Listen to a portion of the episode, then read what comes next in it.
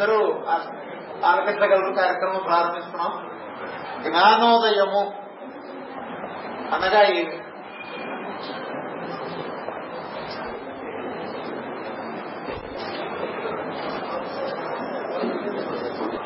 మనకు గాని ఇతరులకు గాని ఏదో విధమైనటువంటి శ్రేయస్సు కలిగించేటువంటిది కలిగించే భావం దాని జ్ఞానోదయం అని చెప్పచ్చు తనకు కానీ ఇతరులకు కానీ శ్రేయస్సు కలిగించేటువంటి భావం ఒకటి మనలో పుట్టిందనుకోండి అది జ్ఞానోదయం అని చెప్పొస్తున్నాను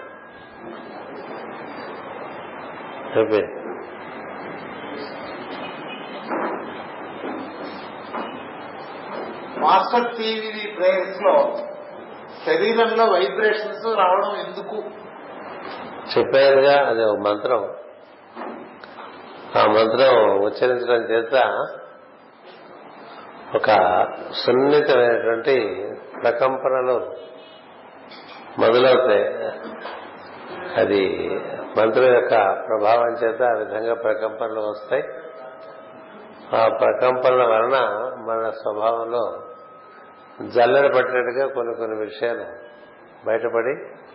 అవి నిర్మూలింపబడుతూ ఉంటాయి అందుకని ఆ విధంగా ప్రకంపనలు వస్తూ ఉంటాయి మాస్టర్ గారి ప్రేయర్స్ లో కోర్సులు అవసరమా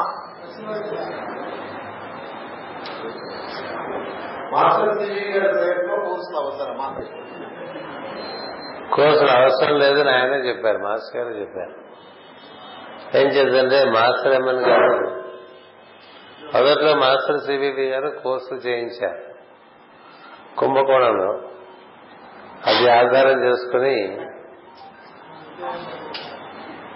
మాస్టర్ ఎమ్మెన్ గారు అనుయాయులు మాస్టర్ ఎమ్మెన్ గారిని కోర్సులు ఇవ్వమని అడిగారు కోర్సులు ఇవ్వమని అడిగితే మాస్టర్ సివివి గారు మాస్టర్ ఎమ్మెన్ గారికి ఒక ఉత్తరం రాశారు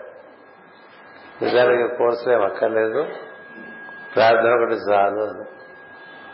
ఆయనప్పటికీ శిష్యులు బాగా ఒత్తిడి చేస్తున్నారు అని తెలియపరచడం చేత ఎమ్మెల్యే గారికి ఒక కోర్స్ ఎం ఎం కోర్స్ అని ఒకటి వచ్చి అది వాళ్ళ యొక్క ఉత్సాహం కోసం నువ్వు చేయించు తప్ప చేయించవలసింది ప్రార్థన ఒకటే అని చెప్తా అని చెప్త ప్రార్థనతో సరిపోతుంది ఎందుకంటే ప్రార్థన సమగ్రం అది అన్ని విధాలా మనకి మళ్ళీ ప్రత్యేకించి హీలింగ్ ప్రేయర్ కూడా అక్కర్లేదు నా అనుభవం మనం ప్రార్థన బాగా చేస్తే మనకి కానీ మన పరిసరాల వారికి కానీ ఏది శ్రేయస్సో అది చక్కగా నివర్తింపబడుతుంది అంచేత కోర్సు వరకు వెళ్ళవలసినటువంటి అవసరం లేదు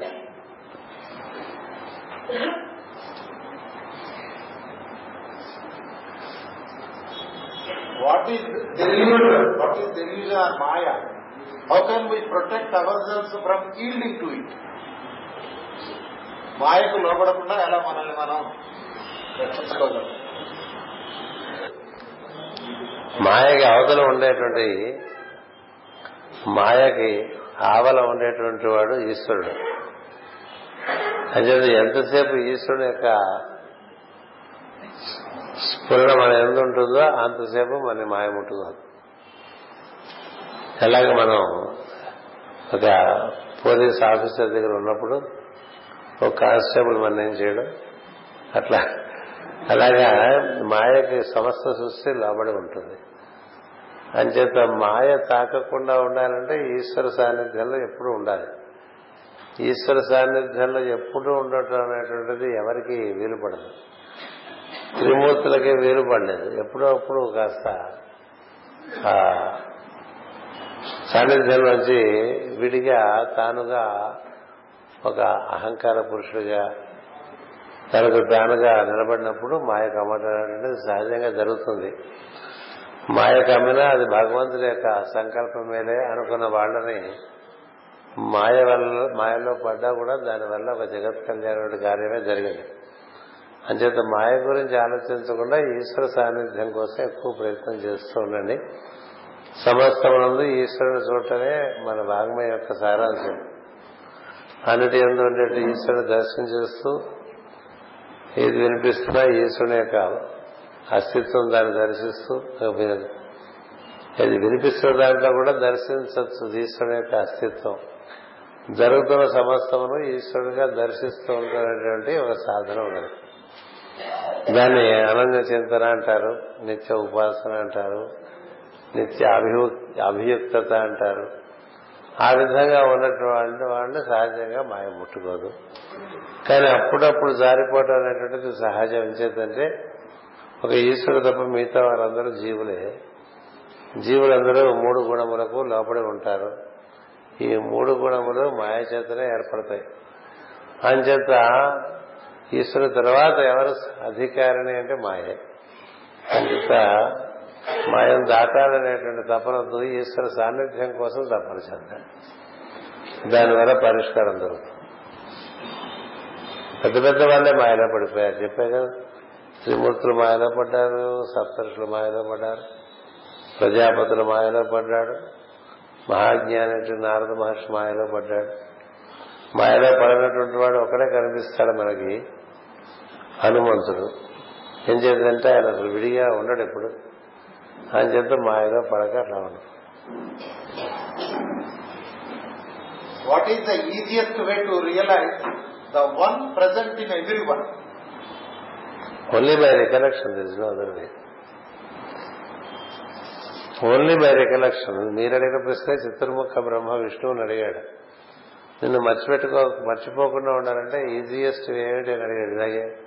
కదే అప్పుడు ఆయన ఏ భాష అడిగాడో మనకు తెలియదు ఇప్పుడు మీరు ఇంగ్లీష్లో అడుగుతున్నారు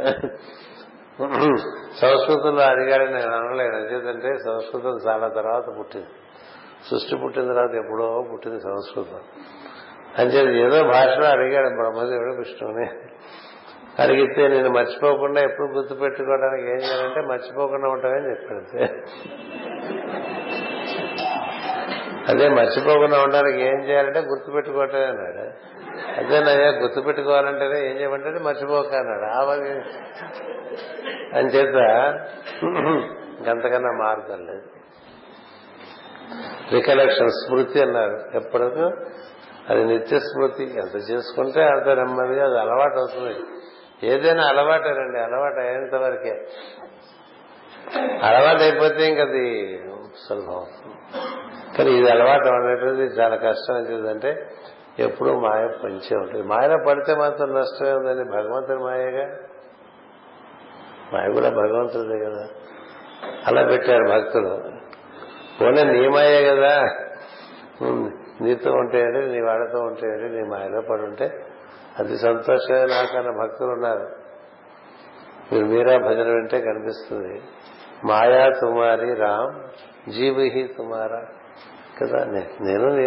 నేను నీవాళ్ళమే మాయా నీదే కాబట్టి ఏ పెద్ద దాని గురించి వరి అనిపిస్తుంది ఇంకా మాయ దాటాలి అనుకునే బాధ లేని వాడిని మాయ ముట్టుకోదు ఎందుకంటే వాడికి ఆ ప్రయత్నం లేదు కదా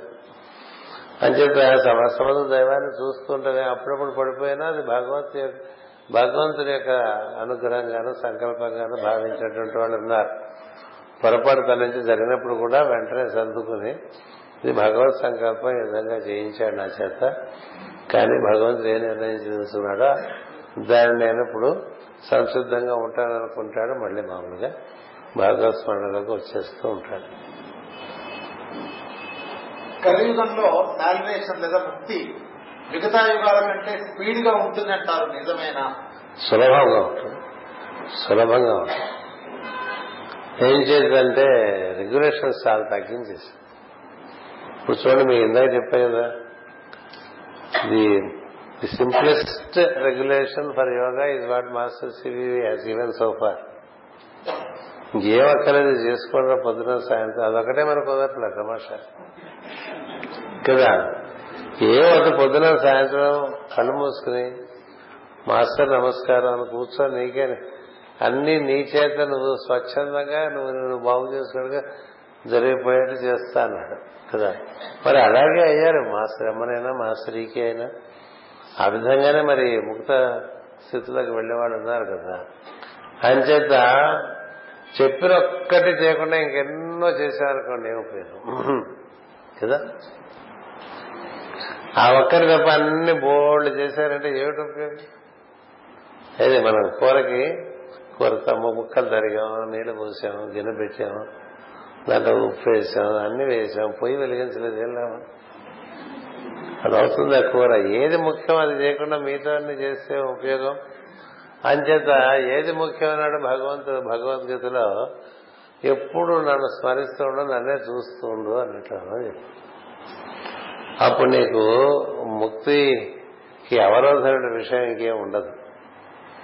అదేవిధంగా విధంగా మాస్టర్ శ్రీ గారు కూడా ఈ ప్రార్థన చేయి నీ చేతే నీకు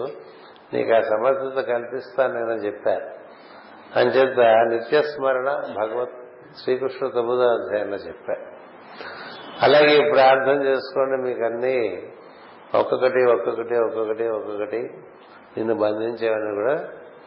బంధం అంతా కూడా మానసికంగా ఉంటుంది ఎక్కువగా అంటే మనసులో ఏ బంధం లేకపోతే ఇంక వాడికి బయట బంధంగా ఉన్నా బంధం అనిపించదు వాడ అంచేతే రాముడు సీత వనవాసం చేస్తున్నప్పుడు వాళ్ళకి వనవాసంలో ఉన్నాం ఎప్పుడింటికి వెళ్ళిపోతాం పద్నాలుగు ఎప్పుడు ఎప్పుడు అట్లా లెక్క పెట్టుకోలేదు ఇప్పుడు నా పూట ఎప్పుడు నా పూట వాళ్ళు ఎప్పుడు విశాఖపట్నం వెళ్ళిపోతానా అని అనుకుంటున్నాడు అనుకోండి మనకి అది బంధమే కదా ఇప్పుడు ఉన్నాం ఇక్కడ చేసే పని హాయిగా ఆనందం పొందుదాం అనుకునేటువంటి వాడికి బంధం ఉండదు ఈ తర్వాత శాస్త్రి గారు భోజనం పెడతారా లేదో ఇలాంటి ఆలోచనలు ఉన్నాయనుకోండి బంధం ఉంటుంది ఇప్పుడు ఇక్కడ ఏం చేయాలో దాంట్లో ఉండేవాడికి ఎప్పుడు బాధ ఉండదు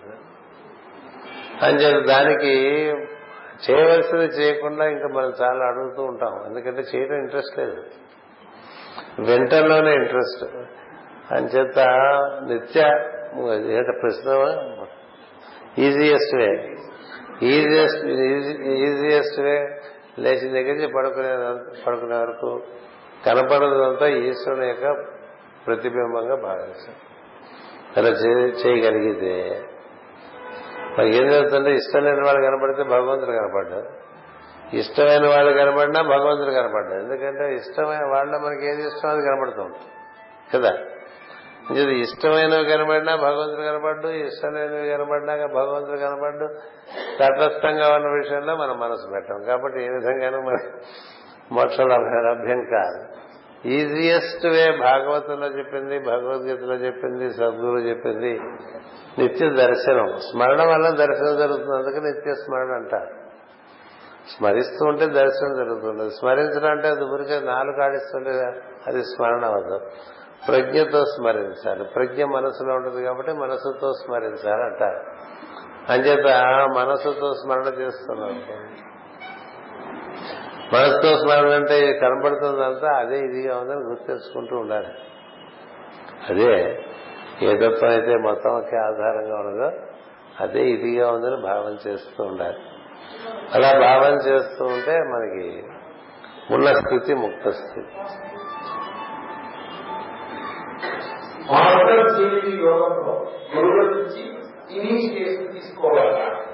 చెప్పాక ఇందాక చెప్పాను మీ ఇంట్లో మీరు కూర్చుని కళ్ళు మూసుకుని ఒక అగరత వెలిగించేసి చిత్రపటం తర్వాత తెలుసుకోవచ్చు పర్వాలేదు ఒక అగరత వెలిగించేసి కళ్ళు మూసు కూర్చుని మాస్టర్ సి మాస్టర్ నమస్కారం మాస్టర్ సివివి నమస్కారం అనుకోండి ఓ వారం రోజుల్లో మీరే నాకు చెప్తారు మీకు ఇనిషియేషన్ అయిందో లేదు ఎందుకంటే it is so direct this no need that we need to go to a medium to get initiated అవన్నీ పాత సాంప్రదాయాలు మనకి చాలా బలమైన సాంప్రదాయం ఉండటం చేత ప్రతి ఆ విధంగా భావిస్తూ ఉంటాం కానీ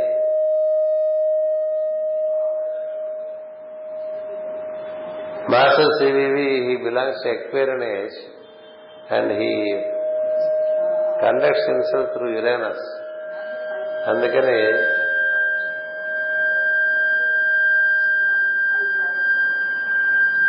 అంటే ఇది కూడా ఇప్పుడు జరుగుతున్న ఈ మైక్ డిస్టర్బెన్స్ కూడా అదే అనుకుంటూ ఉండాలి అది సాధన అంటే ఒక లక్ష్మి మాట్లాడుతుంది కదా ఫోన్లో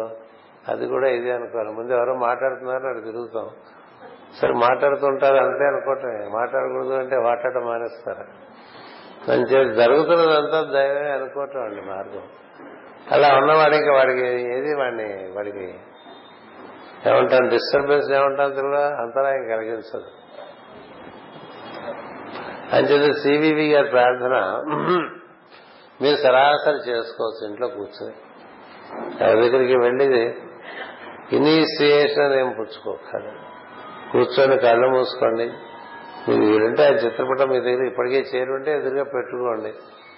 లేకపోతే అగరత్తులు పెట్టుకోండి మాస్టర్ నమస్కారం మాస్టర్ సివివి నమస్కారం అని కూర్చోండి అంతే పని మొదలైపోతుంది అది పద్ధతి ఓంకారం చేయడం గాయత్రి మంత్రం చదవడం అవన్నీ చేయవచ్చా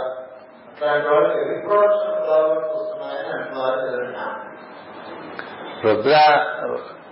రుద్రం బాగా చేస్తే గర్భవతులుగా ఉన్నప్పుడు ఈ ప్రెగ్నెన్సీ ప్రాబ్లమ్స్ వస్తాయి గాయత్రి మంత్రానికి ఆ ప్రాబ్లం ఏం లేదు లలితకి ఆ ప్రాబ్లం ఎందుకంటే రుద్ర మంత్రాల్లో కొన్ని కొన్ని ఈ ఉదాత్తాలు అనుదాత్తాలు స్వరం చాలా నొక్కి పలకటం ఉంటుంది అంచేత ఆ శబ్దం తరంగం యొక్క ప్రభావం చాలా ఎక్కువగా ఉండి బిడ్డ సంచి మీద దెబ్బ పడుతుంది అందుకని రుద్రం మాత్రం చేయక్కర్లేదు తప్ప లలిత సహస్రనామానికి వేదోక్తుడి స్వరం అంటే లేదు చక్కగా గానం చేసుకోలేదు పారాయణమే గాయత్రి మంత్రం కూడా అంతే ఎందుకంటే గాయత్రి మంత్రం స్త్రీలు అందరికీ సూర్యుడు వెలుగు కావాలిగా అందరికీ సూర్యుడు వెలుగు కావాలి మనకి ఈ మధ్య కాలంలోనే స్త్రీలు ఇవి చేయకూడదు అవి చేయకూడదు అని చెప్తూ వచ్చారు తప్ప మన ఋషుపత్నులందరూ కూడా ఋషులతో పాటు సరసమానంగా అన్ని చేసిన వాళ్ళే వారు చాలా సన్నివేశాల్లో ఋషుల కన్నా ఎక్కువ శక్తివంతులుగా కూడా కార్యక్రమాలు నిర్వర్తించడం ఉన్నాయి అనసూయ సుమతి అరుంధతి శ్రద్ధ ఇలాంటి ఋషిపత్నులు ఋషుల కన్నా మహిమాన్వితులైన కార్యక్రమాలు చేశారు ఋషులతో పాటు సరి సమానంగా అన్ని కార్యక్రమాలు చేశారు అంచేత ఇవన్నీ చేయకూడదు అనేటువంటిది ఏం లేదు ఋతుకాలంలో చేయకూడదు ఎందుకంటే ఋతుకాలంలో వాళ్ళ చాలా రకమైనటువంటి రసాయనిక మార్పులు జరుగుతూ ఉంటాయి అంచేత ఒక రసాయనిక మార్పు జరుగుతున్న సందర్భంలో మనం ఎంత విశ్రాంతి తీసుకుంటే ఆ మార్పు అంత సవ్యంగా జరుగుతుంది అంటే ఒక చేంజింగ్ సిచ్యువేషన్ లో మనం కాసేపు కామ్గా ఉంటే ఆ చేంజ్ అయిపోయిన తర్వాత మనం మళ్ళీ పని చేసుకోవచ్చు అందుకని ఈ ఋతుకాలంలో ఒక్క మాత్రం దాన్ని బహిష్కరించారు తప్ప ఇతర సమయాల్లో పురుషులు చేసుకున్నామని స్త్రీలు చేసుకోవచ్చు కాకపోతే సంతానం కలిగే సందర్భంలో రుద్ర నమ్మకాది మంత్రాలు చేయొద్దంట ఎందుకనంటే అవి చాలా ప్రకంపనలు ఎక్కువ ఉంటాయి కాబట్టి లలిత పారానికి ఏమి ఇబ్బంది లేదు గాయత్రి పారానికి ఏమి ఇబ్బంది లేదు ధ్యానం చేయడానికి మనసు రావక్కర్లేదు ముందు ఆరాధన చేస్తుంది భక్తిగా ఆరాధన చేస్తూ మీ లోపల దేనైనా ఒక దివ్యమైనటువంటి ఒక జ్యోతిలో ఓ సూర్యోదయాన్ని ఒక అందమైనటువంటి కన్నులను ముఖమును లేదో విచ్చుకుంటున్నటువంటి కమలము ఏదో ఒకటి జ్యోతి స్వరూపంగా ఉండేటువంటి దాన్ని ఒక దాన్ని చూస్తూ దానిని నేను చేరాలి అనేటువంటి ఆరాధన చేస్తాను అలా ఆరాధన చేయటం కూడా క్రమంగా ధ్యానంలోకి తీసుకెళ్ళిపోతుంది అంచేతే ధ్యానానికి మనసు కుదరటానికే పతంజలి మహర్షి కూడా రకరకాల విషయాలు ఆయన సూచించారు సూర్యోదయం సూచించారు విచ్చుకున్న కమలాన్ని సూచించారు రెండు కొండలు అంటే ఈ భూమధ్యం ఈ రెండు ఈ కనుబొమ్మలు రెండు రెండు కొండలుగాను ఇదేమో ఆకాశంగాను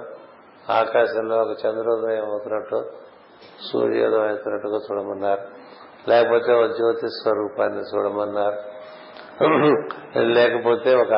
చక్కని హంస అక్కడ విహరిస్తున్నట్టుగా చూడమన్నారు ఒక పక్షి ఎగురుతున్నట్టుగా చూడమన్నారు ఓ తెల్లని గుర్రాన్ని చూడొచ్చున్నారు ఒక తెల్లని ఏనుగు ముఖాన్ని చూడొచ్చున్నారు ఏం చేద్దంటే తెలుపు అనేటువంటిది స్వచ్ఛమైనటువంటి భావాన్ని కలిగిస్తుంది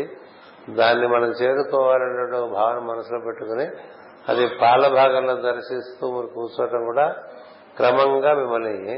ధ్యానంలోకి చేరుస్తుంది ధ్యానానికి ఒక వస్తువు ఏర్పరచుకుని దివ్యమైన వస్తువు దాన్ని దాన్ని చేరాలనేటువంటి ఒక తపన ఉంటుంది ఆ తపన కారణంగా క్రమంగా దాన్ని చేరటం అనేటువంటిది జరుగుతుంది అంచేతే ధారణ అనేటువంటిది ముందు చెప్తా వస్తువును భూమధ్యమందు చక్కగా దర్శనం చేస్తూ దాన్ని మనం చేరాలన్న భావంలో మన ప్రజ్ఞ ఏ ఈ భూమధ్యాన్ని చేరుతుంది చేరినప్పుడు మనం ఆ వెలుగుతో కూడి ఉంటాం ఆ తర్వాత ఆ వెలుగే మనం తెలుస్తూ ఉంటాం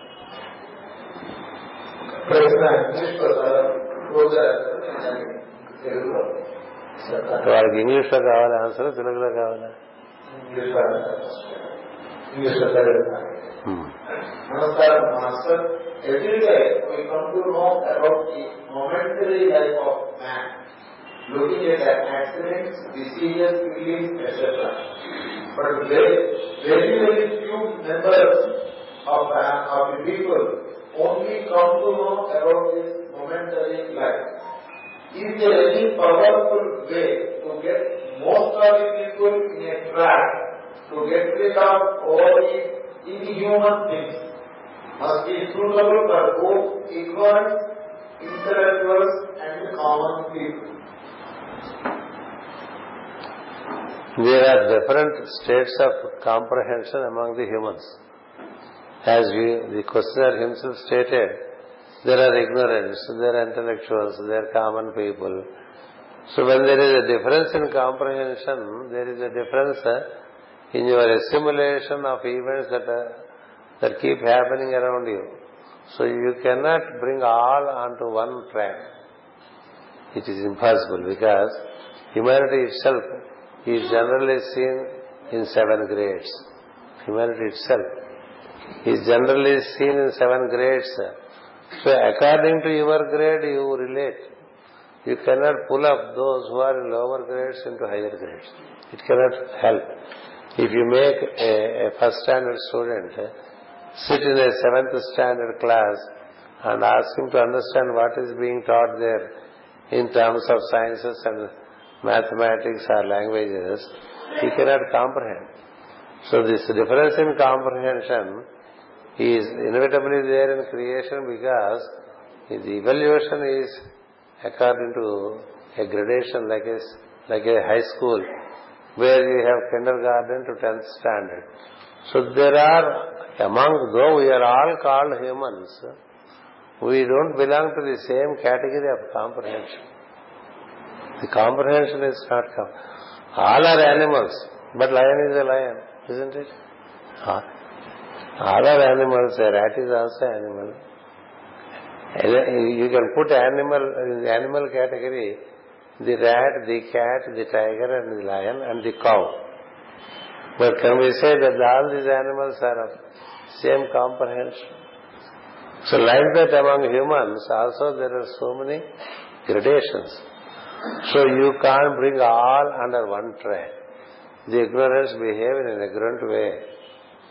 The ignorants behave in an ignorant way until they gain comprehension. Isn't it?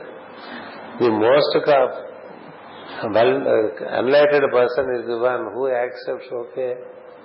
it is uh, this is how it is but i do my lot that's all you can't change the whole world overnight don't think of it because there are different gradations the rat behaves in its way the cat behaves in its way the dog behaves in its way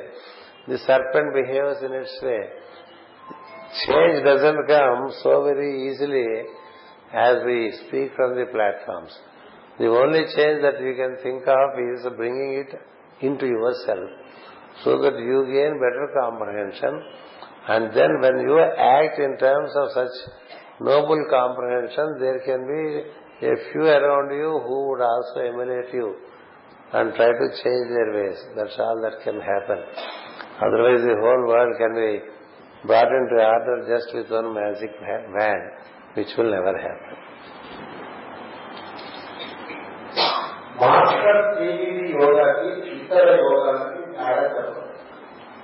కాదేం లేదండి there is only the the speed it is there is the element of Uranus in it Varuna గ్రహం అని పద్దెనిమిది వందల డెబ్బై ఐదు సంవత్సరం నుంచి ఈ భూమిని మీద వరుణగ్రహం యొక్క ప్రభావం కూడా ఉంది వరుణగ్రహం ఐదు సూర్య మండలాలకి పనిచేసేటువంటి ఒక ఉత్తమైనటువంటి గ్రహం ఆ గ్రహం యొక్క ముఖ్య ఉద్దేశం ఏంటంటే పదార్థంలో మార్పులు చాలా త్వరితగతిని పట్టుకొచ్చేస్తూ ఉంటుంది అది కారణంగానే మనం ఇప్పుడు ఈ ఎలక్ట్రానిక్ ఏజ్లోకి వచ్చేసాం on account of the influence of Uranus మీకు అవకాశం ఉంటే యురానస్ అని ఇంగ్లీష్లో పుస్తకం రాశారు ది ఆల్కెమిస్ట్ అని ఆ బుక్ చూసుకోండి ఎన్ని రకాలుగా మార్పులు తీసుకొచ్చేస్తుందో మాస్టర్ సివి గారు ఆ గ్రహం యొక్క తత్వాన్ని తన ఎందు ఆకలింపు చేసుకుని తను ఇచ్చేటువంటి మంత్రం ద్వారా దాని ప్రభావాన్ని మనలో ప్రవేశపెడతారు అంచేత మనలో కూడా మనం వాంఛిస్తున్నటువంటి మార్పులు త్వరితగతిని జరుగుతాయి యోగా ప్రక్రియ ఒకటే ఇప్పుడు ఇదివరకు మనం గారెల దగ్గర నుంచి ఇక్కడికి రావాలంటే ఎడ్ల బండ్లలో వచ్చేవాళ్ళం మీకు గారెలు తిన్నా కదా నెక్స్ట్ స్టేషన్ మా చిన్నప్పుడు మేము ఇక్కడ పెరిగాం ఆ గారెలు తిన్న వరకు నడుచుకుంటూ వెళ్ళిపోయేవాళ్ళం రైల్వే ట్రాక్ మీద సరదా ఇప్పుడు ఇప్పుడు అదే ట్రాక్ మీద అంతకన్నా వేగంగా వచ్చే బళ్ళు వస్తున్నాయి ఇప్పుడు అప్పుడు ప్యాసింజర్లు ఒక రకంగా వస్తున్నాయి ఆ తర్వాత మనకి ఏవో డీజిల్ ఇంజన్లు వచ్చినాయి ఇప్పుడు ఎలక్ట్రిక్ ట్రాక్షన్ వచ్చాయి వేగం పెరిగిందే జీవితంలో వేగం పెరిగిందా ప్రపంచంలో వేగం పెరిగిందా అన్ని పనుల్లోనూ వేగం పెరిగింది కదా ఈ కలిసి ఎవరికైనా సందేశం పంపించాలంటే ఎంత సులభంగా వెళ్ళిపోతుంది టెలిగ్రామ్ కన్నా కూడా త్వరగా వెళ్ళిపోతుంది ఇదంతా ఏంటి మీ జీవితాలు చూసుకుంటే ఎన్నో రకాలుగా వేగం పెరగడం అనేటువంటిది ఈ వరుణుని యొక్క ప్రభావం విరయనస్ అంటారు ఇంగ్లీష్ లో ఆ గ్రహ ప్రభావాన్ని మాస్టర్ శివ గారు తన హృదయమందు బాగా ఆకలింపు చేసుకుని జీర్ణం చేసుకుని దాన్ని మనకు అందించారు అంచేత ఏమవుతుంటే యోగంలో కూడా వేగం పెరుగుతుంది తప్ప అష్టాంగ యోగంలో చెప్పబడినటువంటి అన్ని సోపానాలు తెలిసి ఎక్కుతూ అనుభూతి చెందుతూనే ఆ చెట్ట చివరి మట్టికి చేరటం అనేటువంటిది ఉంటుంది తప్ప దానికన్నా వేరైనటువంటిది కాదు మార్గం అదే ఇప్పుడు ఇదివరకు అనంతపూర్ రావాలన్నా అదే రైల్వే ట్రాక్ ఇప్పుడు రావాలన్నా అదే రైల్వే ట్రాక్ కాదే ఇదివరకన్నా స్పీడ్ స్పీడ్గా రావచ్చు ఇప్పుడు అంతే కదా అలా వేగం పెరిగింది అది మాస్టర్ సివి యోగంలో ఉండేటువంటి ఒక ఒక సౌలభ్యం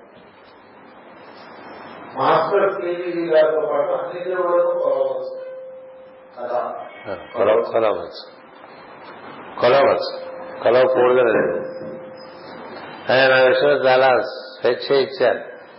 నువ్వు ఇది చేసుకో నేను నీకు పురోగతికి నీకు నీకు పనిచేసి పెడతాను మిగతావి నీకు ఆప్షనల్ అని చెప్పారు ఆప్షనల్ అన్నప్పుడు అది సాధకుల యొక్క ఇష్ట ఇష్టాలు బట్టి ఉంటుంది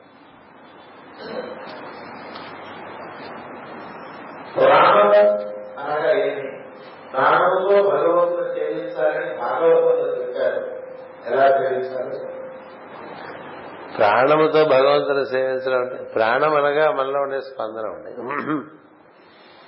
ఆ స్పందనము నిజానికి మనకి ఆజ్ఞ నుండి ప్రజ్ఞ ఆధారంగా దిగివచ్చి హృదయం నుంచి అది పంచ ప్రాణాలుగా స్పందిస్తూ ఉంటాయి ఈ ప్రాణముతో దైవాన్ని ఆరాధన చేయటం అంటే మనలో జరిగేటువంటి గుండె చప్పుడు చూసారా మనలో ప్రతినిత్యం హృదయం స్పందిస్తూనే ఉంటుంది ఆ స్పందనాన్ని నిర్వర్తిస్తున్నటువంటి ప్రజ్ఞ మనం కాదు అది మనకు తెలుసు కదా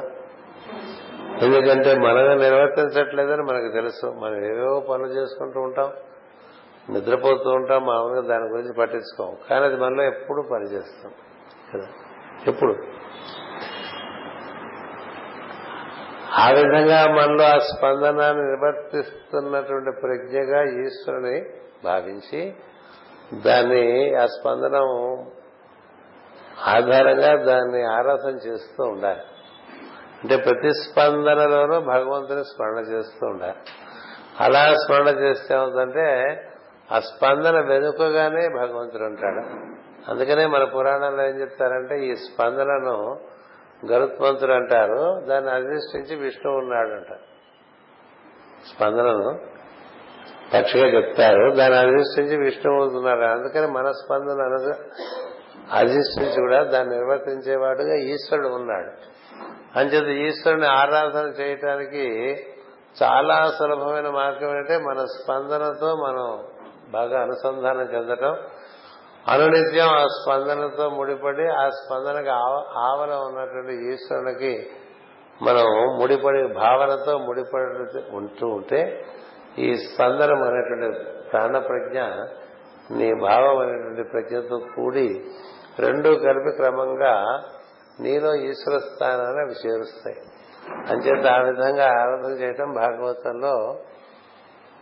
సోహం అనేటువంటి మంత్రం ద్వారా చేసుకోమంటారు దానికి హంస శబ్దం అని చెప్తారు స్వరూపుడుగా మనలో హృదయమునందు భగవంతుడు ఎప్పుడు నిత్యము ఈ స్పందన నిర్వర్తిస్తూ ఉంటున్నాడు కాబట్టి అది మనలో ఎప్పుడు జరుగుతున్న ప్రక్రియ కాబట్టి జరుగుతున్న ప్రక్రియకు ఆవల ఉన్నటువంటి వాడిగా భగవంతుని నువ్వు భావం చేయాలి ఈవల నువ్వు ఉన్నావు ఆ స్పందనకు అటుపక్క దైవం ఉన్నాడు ఇటుపక్క నువ్వు ఉన్నావు నీవు గనక స్పందన దగ్గరికి చేరితే భగవంతుడికి దగ్గర చేరుతావు అటుపైన దాన్ని నిర్వర్తిస్తున్నట్టు ప్రజ్ఞగా ఈశ్వరుడు నువ్వు ఆరాధన చేస్తూ ఉంటే అంటే బాగా భావన చేస్తూ ఉంటే క్రమంగా అతడికి నీకు నాలుగు నాలుగు స్టెప్స్ లో ఉంటాయి నాలుగు క్రమంలో దానికే ముందు దాన్ని సాలోక్యం ఉంటుంది దాని స్పందనాన్ని చూస్తూ ఉంటాం ఆ స్పందన దగ్గరగా సామీప్యంగా చేరటం చేరితే ఏమవుతుందంటే ఆ స్పందనాన్ని నిర్వహిస్తున్న ప్రజ్ఞ నువ్వు సాయుధ్యం చెందుతారు దగ్గరగా వచ్చేస్తారు ఆ తర్వాత అదే నీవు నీవే అతర అయిపోతారు దాన్ని సారూప్యం ఉంటారు ఇట్లా సాలోక్యము సామీప్యము సాయుధ్యము సారూప్యము నాలుగు స్థితుల్లో దైవమే తాననేటువంటి తెలిసే పద్ధతి భాగవతంలో చెప్పబడింది అది ప్రాణం ద్వారా ఆరాధన చేయటం అంటే అది అన్నిటికన్నా సులభం ఏవేవో మంత్రాలు ఏవేవో స్తోత్రాలు ఏవేవో పారాయణాలు అవన్నీ లేకుండా నీలో జరుగుతున్నదే జరుగుతున్న దానితోనే నువ్వు కూడి ఉంటావు కూడి ఉంటావు వల్ల సులభంగా నీకు అది లభ్యం అవుతుంది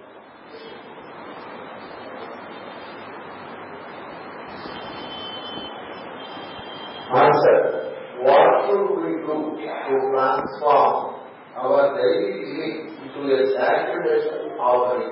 Huh? Sanctification offering. Sacrificial sacrificial offer మన జీవితమే జీవితాన్ని అట్లా సాక్రిఫిషియల్ ఆఫరింగ్ ఏముంది చాలా భావనలో మార్పే పెద్ద ఏమో చేసే కదా అన్ని చాలా సులువుగా ఉంటాయి కాదంటే మనం మనసు ఎప్పుడు గొప్ప గొప్ప విషయాలకు పోతుంది తప్ప చాలా సింపుల్ గా ఉండే కోరుకుంది ఇప్పుడు మనం ఏం చేస్తున్నా ఇంకోటి చేయకుండా మనకేం జరగదు కదండి మనం ఏం చేస్తున్నా ఇంకోటి చేయకుండా మనకేం జరగదు ఇప్పుడు పొద్దునే దంతధావనం చేస్తాం అవి దంతములు చక్కగా మనం శుభ్రపరచుకుంటే కదా అవి మనకి పనికొస్తాయి ఆశాంతం లేకపోతే పాడైపోతాయి కదా అందుకని వాటికి సమర్పణగా నీ కార్యక్రమం ఆ దంతాలన్నీ కూడా భగవంతుని యొక్క అమ్మవారి చిగుళ్ళుగా చెప్తుంది లలితా సహస్రం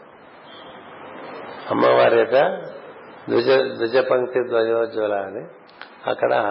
ఉజ్వలమైనటువంటి కాంతి ఉండేటువంటి చిగుళ్ళకి పైన తొడుగులుగా ఈ దంతాలు కనిపిస్తాయి శుభ్రం చేసుకుంటాం అనుకోండి వాటికి సేవగా భావన చేయాలి నా ఏదో కడిగేట కడిగేటం కాదు స్నానం చేస్తుంటే శరీరానికి కూడా అంత ఈ శరీరం సాయంత్రం వరకు నేను చక్కగా నీకు కార్యక్రమాలు నిర్వర్తించబెట్టాలంటే దీనికి సేవగా దానికోసం చేస్తా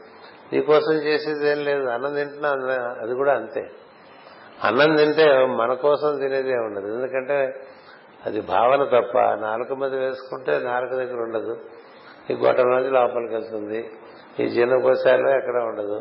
అది శక్తిగా మారి శరీరానికి శక్తి వస్తుంది దాంతో పని చేసుకుంటూ ఉంటాం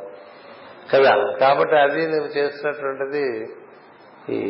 దేవతల శరీరం రూపంలో ఉండే దేవతలకే అందుకనే నాలుగు రకాలుగా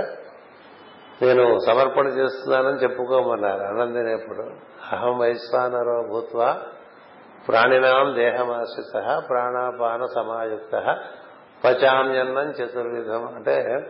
ఈ అన్నం బాగా పచనం చేయబడి నాలుగు రకాల దేవతలకి ఇది అందుబాటులోకి వెళ్లాలని హోమగుండంలో మనం పదార్థాలు వేసి రకరకాల దేవతలకు అప్పచెప్పినట్టుగానే ఈ నోరు అనేటువంటి అగ్నిగుండంలో మనం అన్నం వేస్తూ ఉంటే ఆ అన్నము ఈ దేహాన్ని పోషించడానికి నాలుగు రకాల దేవతలు ఉన్నారు మెదడు నిండా దేవతలు ఉన్నారు అంతరిక్ష దేవతలు ఉన్నారు తర్వాత ప్రాణ దేవతలు ఉన్నారు వాటిపైన నీకు బుద్ధి వికాసం కలిగించే దేవతలు ఉన్నారు ఇంద్రియ దేవతలు ఉన్నారు కర్మేంద్రియ జ్ఞానేంద్రియ దేవతలు వీళ్ళందరికీ పుష్టి కలగటం కోసం ఈ నాలుగు రకాల దేవతలకి నేను ఆహారం ఇస్తున్నాను నాలో ఉన్నటువంటి వయస్థానుడు ఈ పని చేసి పెడతాడు అని ఆయన చేత నువ్వు తింటుంది ఏముంది వాళ్ళందరికీ ఆహారం అలాగే మనం ఉద్యోగం చేస్తున్నాం అనుకోండి మన కోసం అనుకోకూడదు ఉద్యోగం అవి కూర్చుంటే ఎంతో మందికి పనిచేయాల్సిన ప్రయాసాలే ఉంటాయి వాళ్ళ కోసం చేస్తున్నాను అనుకుంటే అది సమర్పణ నా జీతం కోసం పనిచేస్తున్నాను అనుకోవటం ఒక పద్ధతి అదే పని ఈ ఇది ప్రజల కోసం అనుకుంటే నీ భావంలో దృక్పథంలో మార్పు వచ్చేస్తుంది దృక్పథంలో మార్పు వ్యాపారమైనా అంతే వృత్తి అయినా అంతే కూర్చుంటా వృత్తిలో ఎవరో సలహాకు వస్తారు వాడికి మనం ఎంత వినియోగపడతాం అనేటువంటి దృష్టి మనకు ఉంటే వాడి పని బాగా జరుగుతుంది మన పోషణ కూడా బాగా జరిగిపోతుంది కదా మన గురించిన భావాలు కాకుండా వచ్చి ఎవరితో మనం నిర్వర్తిస్తున్నామో వారి యొక్క క్షేమం కూర్చి మనం నిర్వర్తించడానికి దృక్పథం యొక్క మార్పు వస్తే మొత్తం జీవితం అంతా అది సమర్పణమే అయిపోతుంది అంతే అలా సమర్పణ చేసుకుని జీవించడమే కావాలి దానివల్ల ఏదైతే నీ కోసం జీవించడం అని ఉండదు కానీ నీ జీవితం చక్కగా నిర్వర్తింపబడుతూ ఉంటుంది చక్కగా వైద్యవృత్తి చేస్తున్నాడు అనుకోండి ఆయన పేషెంట్ బాగుండాలంటే దృష్టితో పేషెంట్ బాగుండాలి కదా ఆయన దృష్టితో చేస్తుంటే వచ్చినటువంటి రోగి పది మందికి చెప్తారు ఆయన చాలా శ్రద్ధగా భక్తిగా మనకి ఆధారంగా చేస్తారు అక్కడికి వెళ్ళని కదా ఇంకా పది ఇంకా పది మంది వస్తారు కదా నువ్వు ఎంతసేపు దృష్టి అతని యొక్క స్వస్థత కూర్చి దృష్టి ఉన్నప్పుడు నీ వైద్య వృత్తి బాగా జరిగిపోతుంది నువ్వు ప్రకృతి చేత బాగానే పోషింపబడతావు అలాగే అన్ని విషయాల్లోనూ ఇప్పుడు ఏదైనా కొనుక్కోవడానికి వెళ్ళాం అనుకోండి బట్ట కొనుక్కోవడానికి వెళ్ళాం కదా ఈ బట్ట కొనుక్కోవడానికి మనకి కొనుక్కోవడానికి ఇచ్చే డబ్బులు ఎంతమందికి వెళ్తున్నాయని దృష్టి ఉంటే దీని గురించి అక్కడ బేరాలు చేయటం ఉండదు ఎందుకంటే ఇది కొట్లో పెట్టిన ఆయన ఇంకో చోట నుంచి తెస్తాడు హోల్సేలర్ దగ్గర నుంచి ఆయన మ్యానుఫ్యాక్చరర్స్ దగ్గర నుంచి తెస్తాడు ఆ మ్యానుఫ్యాక్చరింగ్ యూనిట్ లో ఎంతో మంది వందలాది మంది పనిచేస్తూ ఉంటారు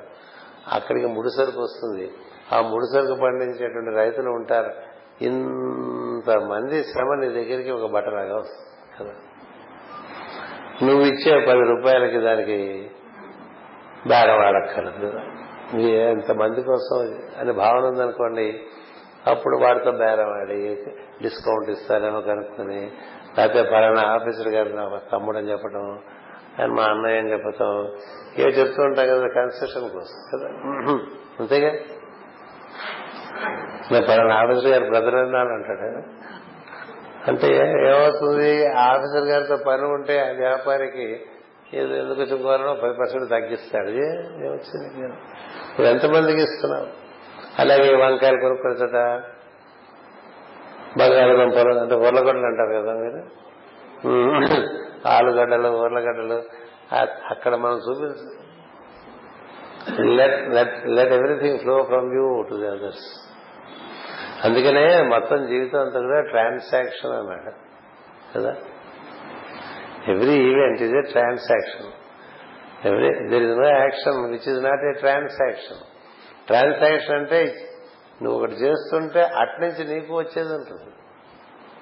every debit has a credit అన్నారు అన్నారా లేదా అకౌంటెన్సీలో ఏవి క్రెడిట్ యాజ్ ఎ డెబిట్ అందుకని బొమ్మ బరుసు రెండూ ఉంటాయి అంచేత నువ్వు నీ దృష్టి నువ్వు ఇతరులకు చేసే దాని మీద అన్ని విషయాలను దంత ధావనం దగ్గర నుంచి ఆహారం తీసుకోవడం దగ్గర నుంచి వృత్తి విద్య వృత్తి వ్యాపారాలు ఉద్యోగాలు కానీ దేంట్లోనైనా సరే నేను ఇతరులకి ఏం చేయగలను ఇవ్వాలా అనుకునేటువంటి వాడు వాడి జీవితం సమర్పణ చెందిన జీవితం నేను ఇవాళ ఏం పొందాలి అనంతపూర్లో అనుకుంటే వాడు ఒక పశువులా జీవిస్తుంటాడు మనకేం కావాలి అని భావన చేయడం అనేటువంటిది ఇది కలిధర్మం చేస్తే మానవుడు ఎక్కువ ఆలోచిస్తూ ఉంటాడు కానీ నిజంగా సుఖపడాలనుకుంటే మనం ఏం చేయాలి వాట్ చూడు టు డూ కిం కర్తవ్యం మన కదా నేనేం చేయాలి నేను నా వల్ల ఇవాళ మన నిద్ర లేపినటువంటి దైవం మన నుంచి ఏం చేయడానికి నిర్ణయం చేసుకున్నాడో అది నేను సవ్యంగా ఈరోజు చేసేస్తే బాగుంటుందనే దృష్టి సరైనటువంటి దృష్టి అంటే దృష్టిలో మార్పు నీ మన భావంలో చిన్న మార్పు తప్ప చేసే పనులన్నీ అవే చేసే పనులవే కానీ దృష్టి ఏమవుతుందంటే ఇతరుల కోసం ఆ ఇతరుల కోసం చేయటంలో పనంతా కూడా హృదయం నుంచి జరుగుతూ ఉంటుంది హృదయం మనసులో కలిసి పనిచేయటం వల్ల పనికి రాణింపు ఉంటుంది ఒకటి ఎదుటి వారు ఎక్కువ సంతోషిస్తారు అన్నం వడ్డించేప్పుడు కూడా అట్లా చేసి ఇప్పుడు యాంత్రికంగా అన్నం వడ్డించేసి ప్రేమతో అన్నం వడ్డిస్తారు ప్రేమతో అన్నం వడ్డిస్తే వడ్డించుకుంటున్నాడు వాడి మీద పోయకుండా ఎక్కడ పడితే అక్కడ పడేయకుండా ప్లేట్లో చక్కగా వడ్డించానుకోండి ఈయన వడ్డిస్తే బాగుంది అని కదా అలాగే ఒకళ్ళకి కాఫీ ఇచ్చిన ఒక గ్లాసు మంచినీళ్ళు ఇచ్చిన అన్నిట్లో అతని శ్రేయస్సు ఉద్దేశించి ఇవ్వాలి ఇలా ఏ పని చేసినా ఇంకోళ్ళకి చేయకుండా మనకేం జరగదు ఆ ఇంకోళ్ళు అనేటువంటిది అనుకోకుండా అది భగవత్ స్వరూపంగా భావం చేసుకోండి చేసుకోకపోండి అది వేరే సంగతి ఆ కనబడుతున్న వ్యక్తికి అది బాగుండాలనే ఉద్దేశంతో చేయటంతో ఏమంటే మన జీవితమే ఒక సమర్పణ స్ఫూర్తికి క్రమంగా అంకితం అవుతూ ఉంటుంది ఆ తర్వాత అన్ని పనులు కూడా ఆ విధంగానే చేయటం ఉంటుంది అలా చేస్తాం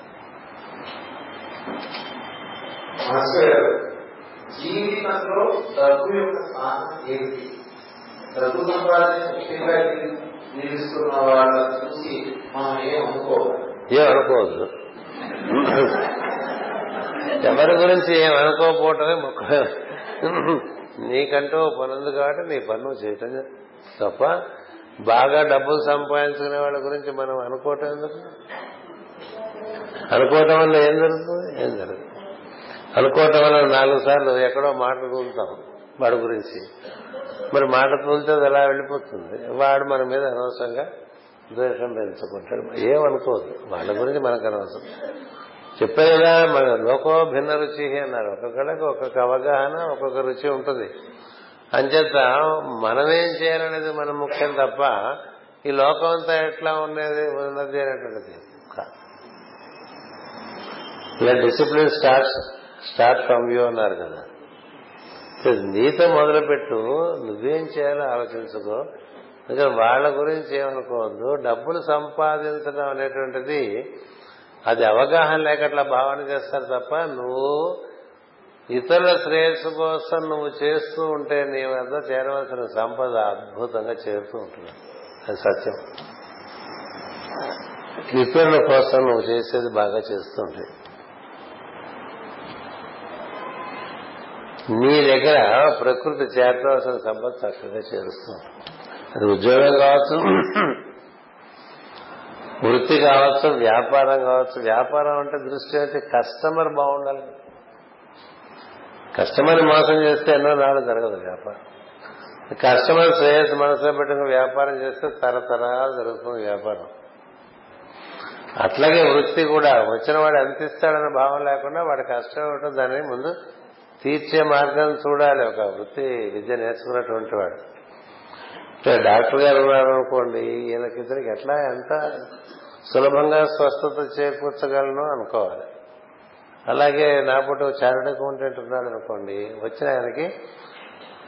ఏ విధంగా పరిష్కారం ఇస్తే ఇతను పది రోజులు బాగుంటాడు ఎప్పుడు లాంగ్ రేంజ్ వెల్ఫేర్ చూడాలి కదా వైద్యులైనా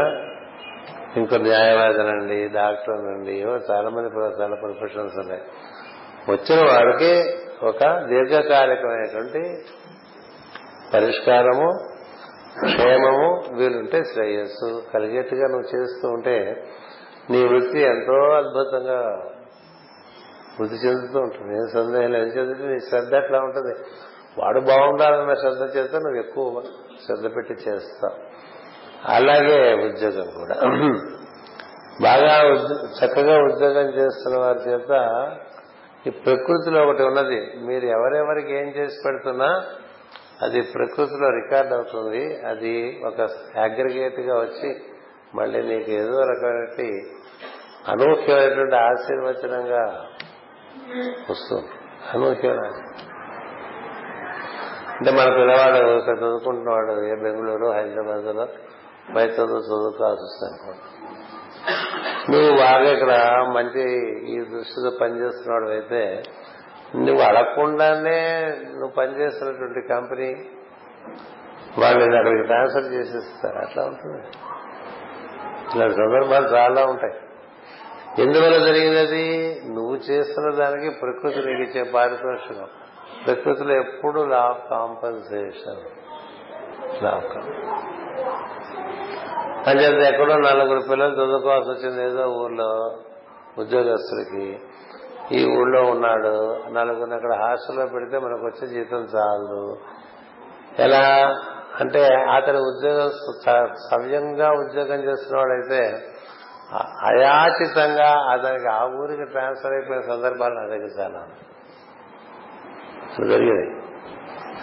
అలా ఉద్యోగాలు ట్రాన్స్ఫర్లు కానివ్వండి వృత్తుల అభివృద్ధి కానివ్వండి మనం చేస్తున్నటువంటి ఈ పని దాని యొక్క ఇంపాక్ట్ మన ఎందు మన పిల్లల ఎందు మన పరిసరం ఎందు అన్నిటి ఎందుకు గోచరిస్తుంది ఏం చేస్తుంటే దాని యొక్క ప్రభావం అలాంటిది అందుకనే శ్రీకృష్ణుడు చాలా మాటలు భగవద్గీతలో యజ్ఞార్థం కురు కర్మ అని యజ్ఞార్థం కురు కర్మ అని అంటాడు అంటే నీ కోసం ఆలోచించగల అందరి గురించి ఆలోచించు నీ గురించి మర్చిపో ఏం చేద్దంటే నీ గురించి మేము చూసుకుంటాం కదా ఇప్పుడు పది మంది గురించి ఆలోచించేవాడి గురించి ఆలోచించేవాడు వాడు ఉన్నాడు సృష్టిలో కేవలం తండ్రి తల్లిదండ్రులే తీసుకోండి నలుగురు పిల్లలు ఉన్నారు ఓ పిల్లవాడు బాగా పైకి వచ్చాడు వాడు మిగతా పిల్లలకు కూడా తను తెలిసినట్లు తన సహాయం చేస్తున్నాడు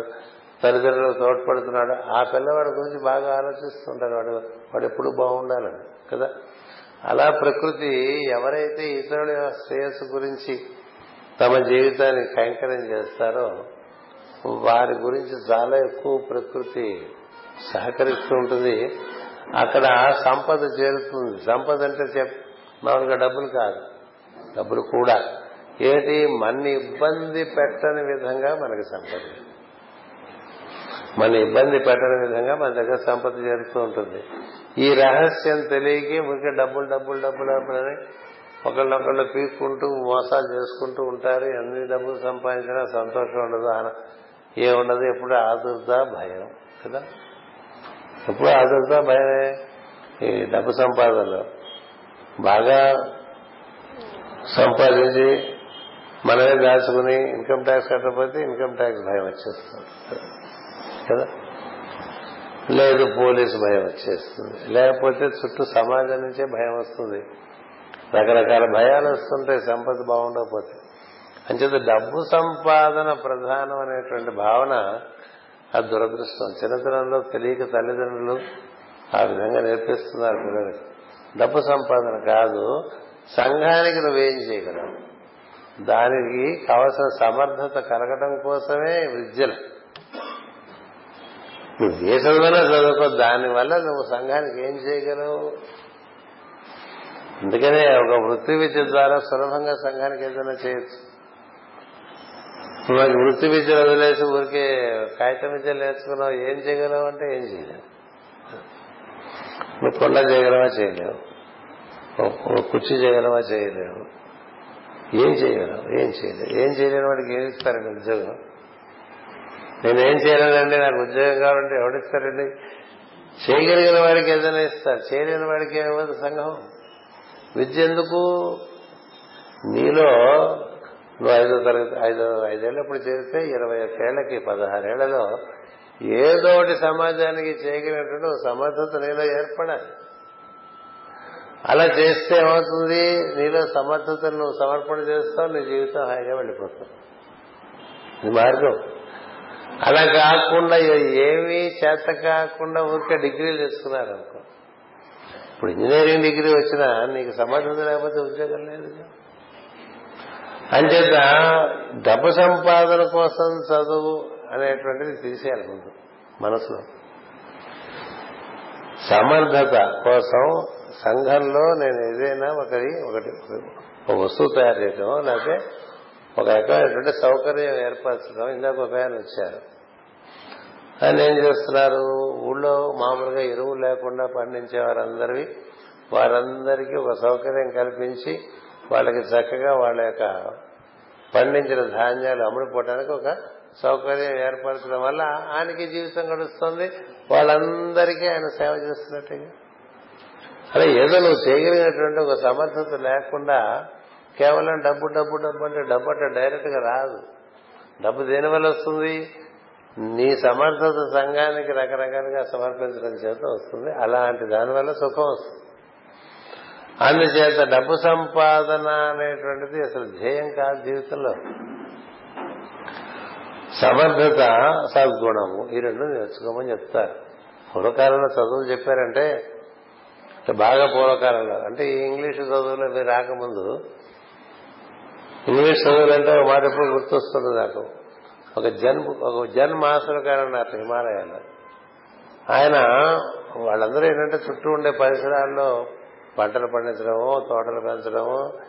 ఏదో రకంగా సంఘానికి ఉపకారం చేస్తూ వారి ధ్యానం వాళ్ళు చేసుకుంటూ ఉంటారు తపస్సులు చేసుకుంటూ ఉంటారు ఎందుకంటే సంఘానికి మనం బరువు కాకూడదు కాబట్టి వాడి పిల్లవాడు ఏమీ చేసేవాడు కాదు ఎరా పొలం దొరుకుతావా దున్నట్ట కొన్ని తోటలో పని చేస్తావా చేయట ఏం నేర్చుకోరు అట్లా ఉంటాడు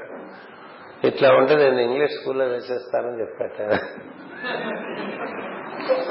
ఇలాగే ఉండేటైతే నేను ఇంగ్లీష్ స్కూల్లో వేసేస్తాను రా అన్నాడు అంటే ఏంటంటే మన ఇంగ్లీష్ స్కూల్స్ ఏం చేస్తున్నాయో అరవై ఏళ్ల క్రితం చెప్పాడు ఆయన అంటే ఎందుకు పనికి రాకుండా చేతిలో డిగ్రీలు ఉంటాయి డిగ్రీ సరేనయ్యా నువ్వేం చేయగలవయ్యా నేనేం చేశాను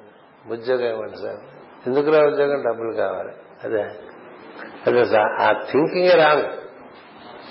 అంచేత విద్య అభ్యాసము సమర్థత పెంచడానికి సద్గుణములు పెంచడానికి అని తెలుసుకోవాలి విద్య వల్ల అలా ఉంటుంది విద్య వలన కలుగు కలయం అన్నారు విద్య వలన కలుగు వికాసం అన్నారు ఈ వికాసాన్ని సంఘానికి సమర్పణ చేయాలి అలా చేసిన వాడికి అసలు డబ్బుల గురించి ఆలోచించే పరిస్థితే రాదండి పరిస్థితి ఏం చేత నువ్వు చేసే పని సంఘానికి పనికొచ్చేదైతే సంఘం నిన్ను పోషిస్తూనే ఉంటుంది ఏ సందేహం లేదు పోషిస్తున్నా ఇప్పుడు మామూలుగా ఒక బార్బర్ షాప్ పెట్టుకున్నారండి సంఘానికి పనికొచ్చే పనే కాదు చెప్పండి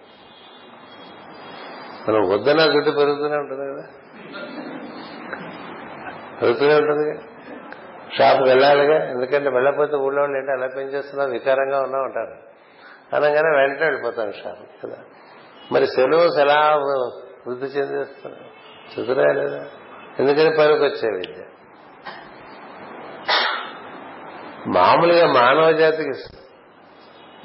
అత్యవసరమైనటువంటి విషయాలు చాలా ఉన్నాయి వాటికి మనం ఏం చేయగలమో చూసుకునే దానికి సంబంధించిన సమర్థత తెచ్చుకుంటే జీవితం గడవటానికి ఉంది చదువుకోకుండా కూడా చాలా సంపాదన పొందినటువంటి వాళ్ళు ఉన్నారు అంచేత డబ్బు సంపాదించడం ఎలా అనే దృక్పథం ఉండకూడదు నేను ఇంతకన్నా ఎంత సమర్థన కాగలను ఇంకా ఎంతమందికి నా వల్ల ఉపయోగం ఉంటుంది మనిషి యొక్క ఉపయోగం బట్టే సంఘం పోషిస్తూ ఉంటుంది కదా మనం దేనికి కొన్ని మంది మన ఎవడు పట్టించుకుంటాడు ఇలా వాడు కదా మరి దేనికి పనికిరాంటే ఇంటి ఆవిడ కూడా మన మొహం అని చేత ఏదో నువ్వు ఎంత పనికి వస్తే అదే సంపద నీ నీవు సంఘానికి నీవు ఎంత ఉపయోగపడతావో అదే నీ సంపద దాన్ని it gets converted into money money is N energy convert ఇది useful energy converted into some currency కదా నీలో ఆ సంప్రదాయం ఇది ఇదివరకు పూర్వకాలం అన్నిటికీ రూపాయి నోట్లు వాడేవాళ్ళం ఆ ఇంటికి సామాన్లు వచ్చేస్తున్నాయి కదా ఓ డాక్టర్ ఇంటికో లేకపోతే ఇంకో ఇంకో ఇంటికో ధాన్యం వచ్చేసేది కూరగాయలు వచ్చేసేవి బట్టలు వచ్చేసేవి డబ్బులతో సంబంధం ఉంది కదా మరి అలా జరిగిపోతుంది ఎందుకని నీ వినియోగం బట్టి నువ్వు ఎంత వినియోగపడుతున్నావో సంఘానికి సంఘం నిన్ను అంత చక్కగా పోషించుకుంటుంది ఇది సత్యం ఏ కాలంలో అయినా నువ్వు సంఘానికి ఏం ఉపయోగపడవటం అంటే సంఘం నిన్ను పోషించదు అంచేది మన దృక్పథం చిరతరం నుంచి పిల్లలకి సమర్థత పెంచుకునే పద్ధతుల్లో ఏర్పాటు చేయాలి ఊరికే స్టైల్ గా తెలుగు ఇంగ్లీష్ లో మాట్లాడటం ఒకటి వస్తే చాలు దానివల్ల ఏం పని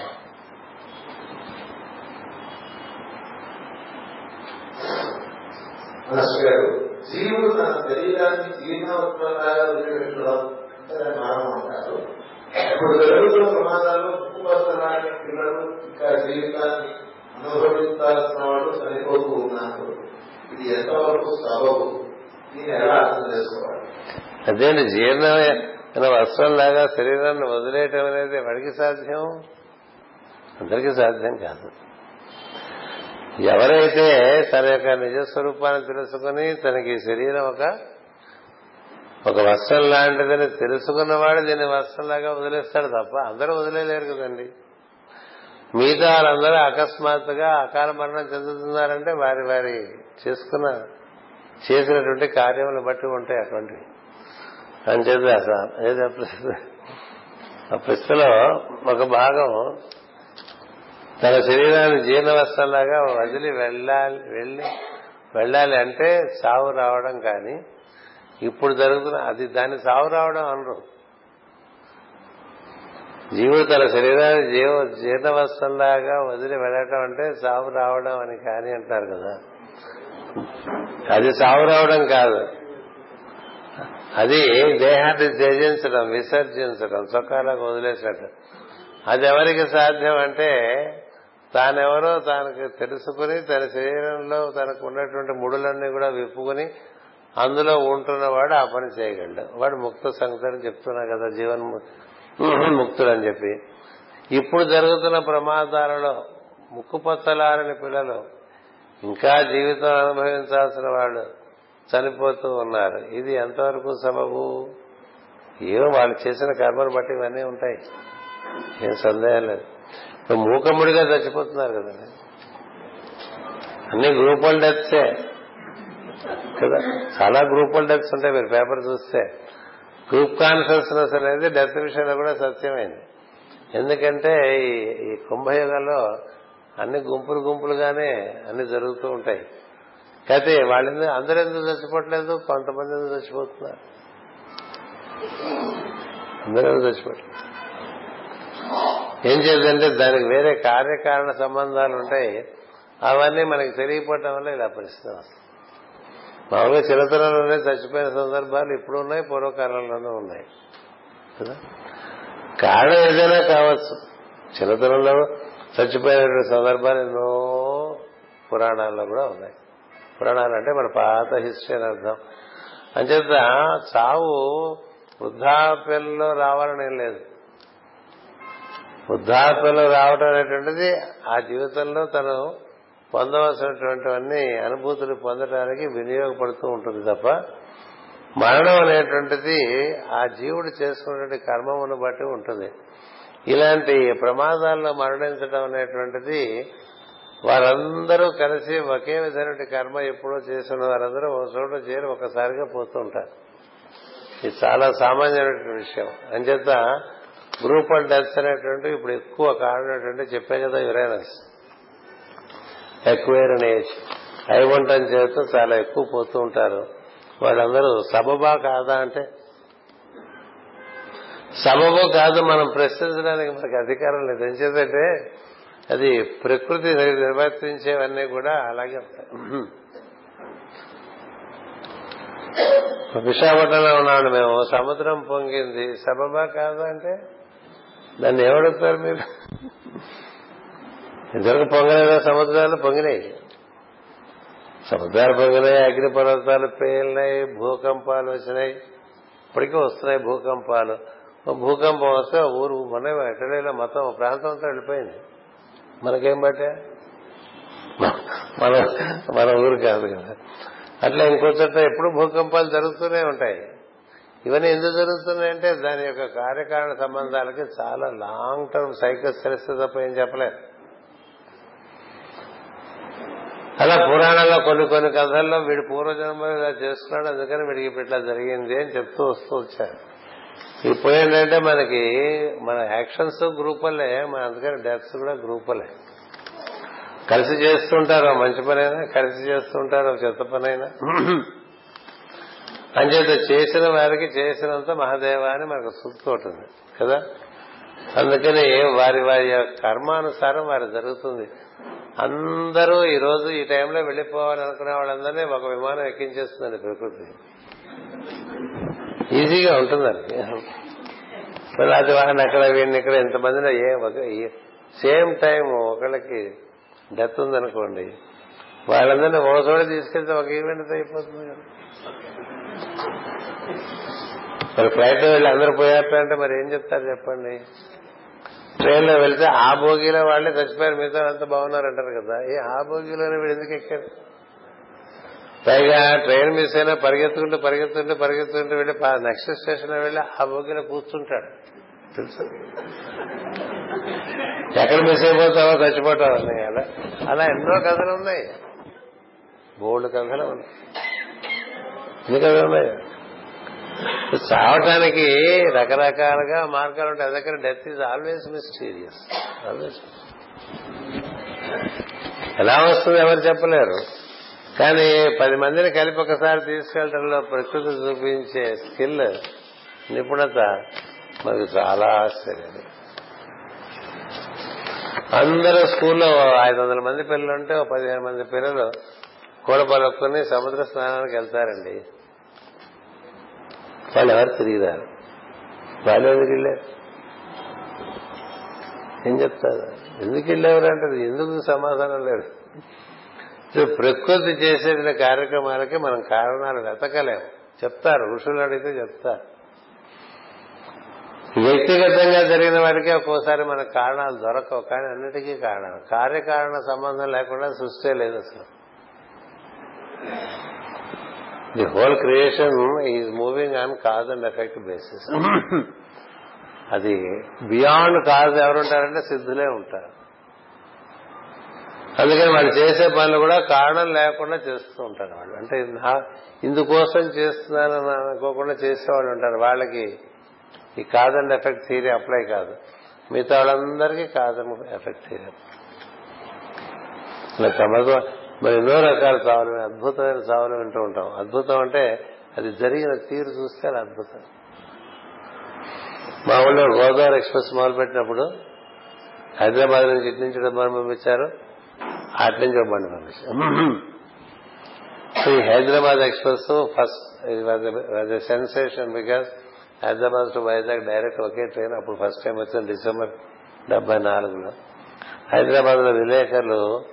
దానిలో ప్రయాణం చేయాలని ఒక నలుగురు విలేకరులు స్టేషన్కి వెళ్తే అప్పుడే బండి వెళ్ళిపోయింది వెళ్ళిపోతే వాళ్ళు కారు వేసుకుని నెక్స్ట్ స్టేషన్ క్యాచ్ చేసి భువనగిరిలో అని అందరూ కారులో వెళ్లారు హైదరాబాద్ ఎక్స్ప్రెస్ అది గోదావరి ఎక్స్ప్రెస్ ఆ రోజుల్లోనే దానికి స్పీడ్ ఎక్కువ నూట ఇరవై కిలోమీటర్ల స్పీడ్ అప్పుడు మనం రోడ్డు నూట ఇరవై కిలోమీటర్ల స్పీడ్ వెళ్లేట్లుగా ఉండేవి కాదు అంచేది వీళ్ళందరూ చాలా వేగంగా వెళ్లే ప్రయత్నంలో అందరూ గోదావరి ఎక్స్ప్రెస్ ఎక్కకుండా వెళ్ళిపోయారు గోదావరి ఎక్స్ప్రెస్ ఎక్కకుండా వెళ్ళిపోయారు అంటే అంత కోరి వెంటబడి చావు వెంటబడి వెళ్ళిపోయారు వాళ్ళు ఎలా ఉంటుంది సమస్యగా ఉంటాయి ఎవరంటే బోర్డు చెప్పుకోవచ్చు ఇంకొకటి చెప్పి ఆపేస్తా ఎంతసేపు చెప్పుకుంటా బాగుండవు కదా ఒక ఆయన స్కూటర్ మీద ఇప్పుడు మీ ఊరు నుంచి పక్క ఊరు ఏమిటి మీకు కొన్ని గాలేదండి అనుకోండి అలా వెళ్తుంటే రైల్వే క్రాసింగ్ ఉందట ఈ ఊరికి ఆ ఊరికి మధ్యలో ఒక ఆయన స్కూటర్కి వెళ్తుంటే దారిలో ఎవరో ఇంకోటి కనబడ్డట ఎక్కడికి వెళ్తున్నారా అంటే గారు వెళ్తున్నారు అడిగేం పని లేదు నేను ఎక్కుతా అన్నాడు కనుక అడిగేం పని లేదు ముందు స్కూటర్ వాడికి పని ఉంది వీడు ఎక్కాడు మిగిలిన దారిలో వెళ్ళగానే అక్కడ పైన క్రాసింగ్ పడిపోయింది పడిపోయే సమయానికి అప్పుడే ఎక్కడి నుంచో ఒక గద్ద ఓ పాము తనుకుని పైకి వెళ్తుంది పైకి వెళ్ళి సరిగ్గా ఈయన ఈ లైన్లో రైల్వే క్లాస్ దగ్గర ఆగినప్పుడు ఆ గద్ద కాలంలో నుంచి ఆ పాము జారిపోయి ఈ వెనకాల కూర్చుని ఆయన నెత్తి మీద కాటేసి పడిపోయింది ఈ వెనకాల కూర్చుని వాళ్ళు చచ్చిపోయారు ఆ తర్వాత రైల్వే క్రాసింగ్ పైకి లేపారు దాన్ని స్కూటర్ వెళ్ళిపోవడానికి గద్ద పైన వచ్చింది పాము తీసుకుని వెళ్ళిపోయింది ఇది జరిగింది మా ఊళ్ళో మామూలు గాలిదిన కాదు అనకాపల్లి అంటాం మేము మీకు అనకాపల్లి తెలియదు కాబట్టి గాలిదిన చెప్పారు ఎంత బాగా ప్లాన్ చేసుకుంటుంది ఈయన ఆ స్కూటర్ ఎక్కటం అది ఆగే చోట ఎక్కటం ఆ టైంకే గద్ద రావటం ఆ పాము పట్టుకున్న పాము జారిపోవటం అది సరిగ్గా వెనకాల కూర్చున్న వాడిని ఎత్తి మీదే పట్టడం వాడు కాటేసి వాడు చచ్చిపోవటం ఈ పవన్ మళ్ళీ గద్ద ఎత్తుకుపోయింది ఆ రైల్వే క్రాసింగ్ ఓపెన్ అయిపోయింది అంత అయిపోయింది కేవలం దానికోసం ఇంత ప్లానింగ్ ప్రకృతి చేసిందంటే ఏం చెప్పగలం అని చెప్తే ఈ సాగు విషయంలో సబబు అసబబు అని ఏం చెప్పలేం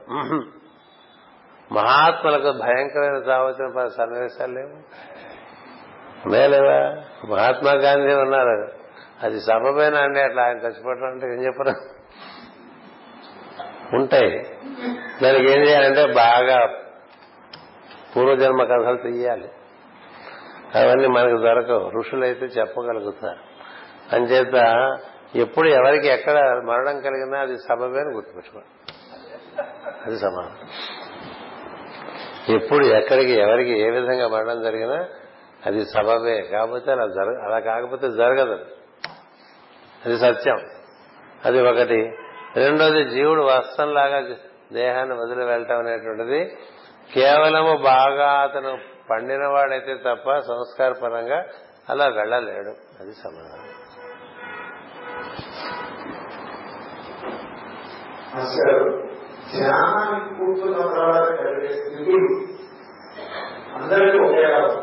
ఉండవు అందరం ఒకే లేం కదా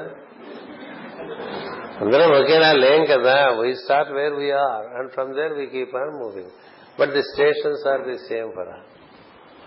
stations అదే మీరు ఇక్కడి నుంచి బెంగళూరు వెళ్తున్నారండి ట్రైన్ ఎక్కుతారు కదా మీ పక్క సీట్ లో కూర్చున్న అనుభవం వేరు మీ అనుభవం వేరు అలా ఉంటుంది ఒకే జర్నీ జర్నీ ఒకటే కానీ మీ అనుభవం వేరు ఆయన అనుభవం వేరు మీరు అలా కూర్చొని ఆ ప్రకృతిని చూస్తూ ఆనందిస్తూ అన్ని ఊర్లు దాటుకుంటూ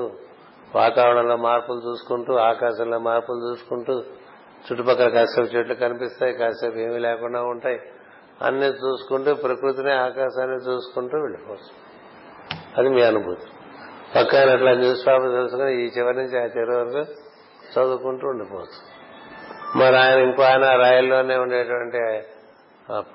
పారిశుద్ధ్యలేమి ఇవన్నీ చూసుకుంటూ ఇంకో ఆయనతో డిస్కస్ చేస్తూ ఈ రైల్వేస్ ఇప్పుడు ఇట్లాగే ఉంటాయండి ఇది కాదు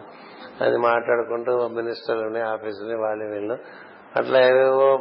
దూషించుకుంటూ ఉంటే వాళ్ళు బెంగళూరు వచ్చేస్తారు కదా ఇట్లా ఒక్కొక్కళ్ళకి ఒక్కొక్క రకంగా బెంగళూరు వచ్చి ఒక ఆయన హాగా నిద్రపోతాడు రాగానే ఇంకేమీ లేదు కదా ఇక్కడ ఎక్కి పడుకుంటే అక్కడ లేవగానే అక్కడ దిగి ఆగిన తర్వాత దిగుతాడు మహానుభావులు ఎట్లా పడుకుంటారు ఆశ్చర్యం ఇస్తాం అంతసేపు అద్భుతంగా గంటలు తరబడి కావాలని అప్పర్ బర్త్లు కోరుకుని రాగానే పైన పడుకుంటాడు టైం ప్రకారం లేస్తాడు తింటాడు మళ్ళీ పడుకుంటాడు మళ్ళీ టైం ప్రకారం లేస్తాడు తింటాడు పడుకుంటాడు పొద్దు నుంచి మా ఊళ్ళో బయలుదేరితే బెంగళూరు వచ్చేసరికి ఇరవై నాలుగు గంటలు పడుతుంది అలాగ బెర్త్లోనే ఉండిపోయినటువంటి వాళ్ళు చాలా మంది చూస్తుంటారు ఇంత నిద్ర ఎక్కడి నుంచి వస్తుంది ఇప్పుడు వాళ్ళ అనుభూతి అది బెంగళూరు విశాఖపట్నం నుంచి బెంగళూరు వెళ్తే ఏం కనిపిస్తుందంటే ఏం కనపడదు కదా అంచేది అందరూ చేసేది ఒకే ప్రయాణం కానీ ఎవరెవరి అనుభూతి వారి వారి ప్రకారం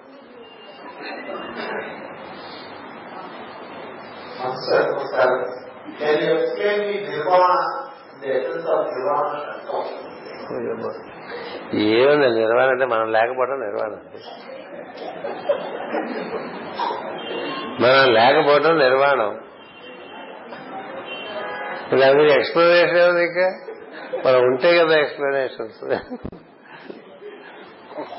నిజానికి మనం లేవు అది సత్యం ఆ సత్యం తెలియటానికి చాలా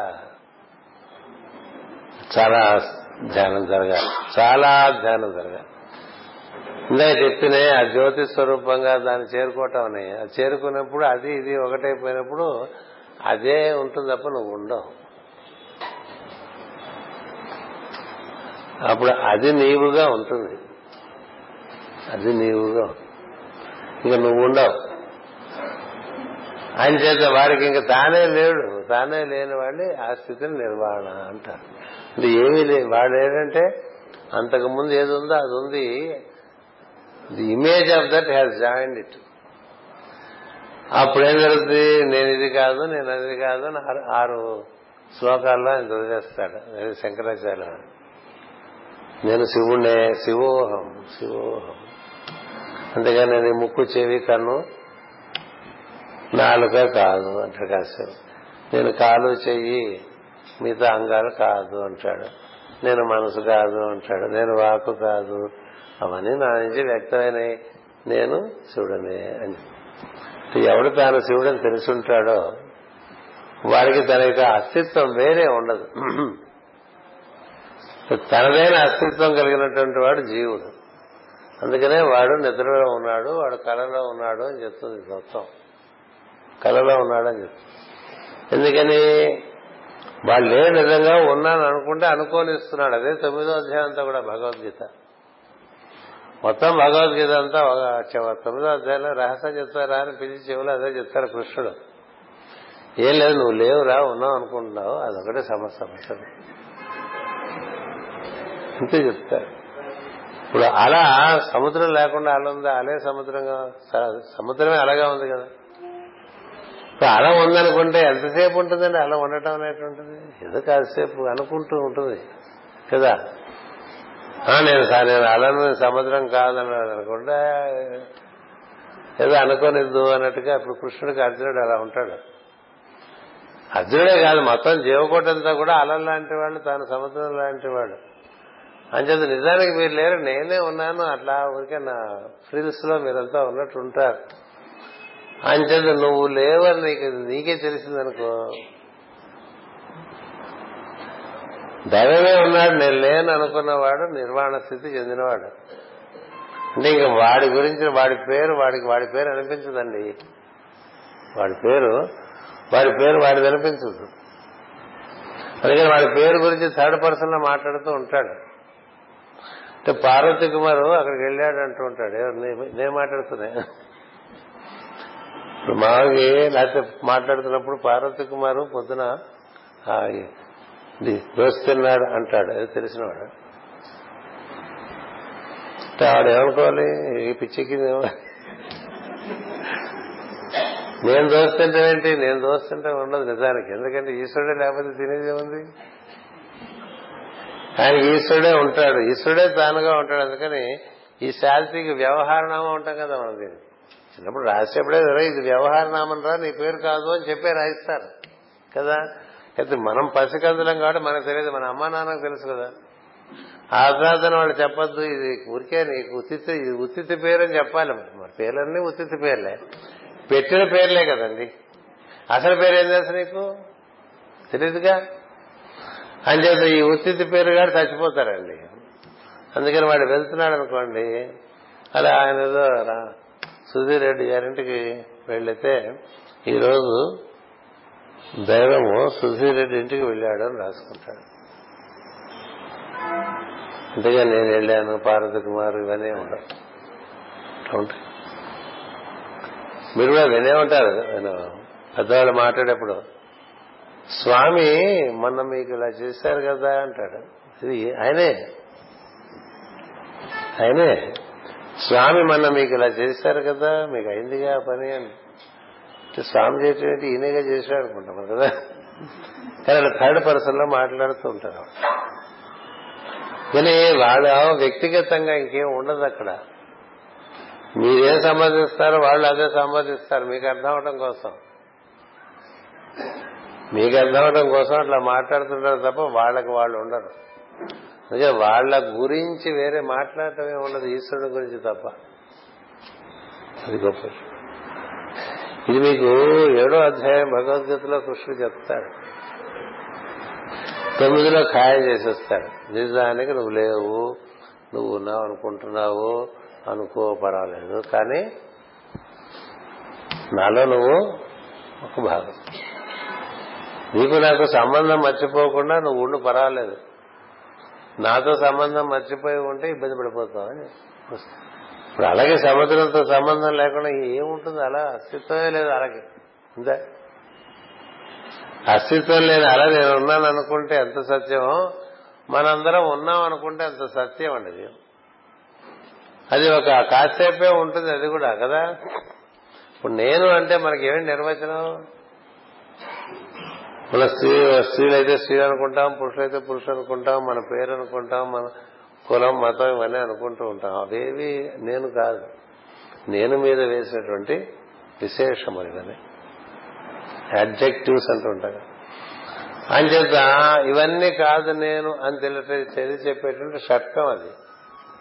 నిర్వాణ షట్కంలో ఆయన ఒక్కొక్కటి ముందు శరీరం గురించి తర్వాత ఇంద్రియాల గురించి తర్వాత మనసు గురించి బుద్ధి గురించి ఇవన్నీ లేకపోతే ఏం మిగిలిందో అది నేనని అదే శివుడు శివుడు ఉండటం వల్ల ఇవన్నీ ఇట్లా ఉన్నట్టుగా ఉంటాయండి శివుడు లేకపోతే ఇవేం లేవండి అది తెలిసిన వాడు చదువుకుంటాడు రోజు గుర్తు చేసుకుంటాడు నేను లేను కదా శివుడే కదా ఉన్నాడు ఇదంతా శివమే కదా అనుకుంటాడు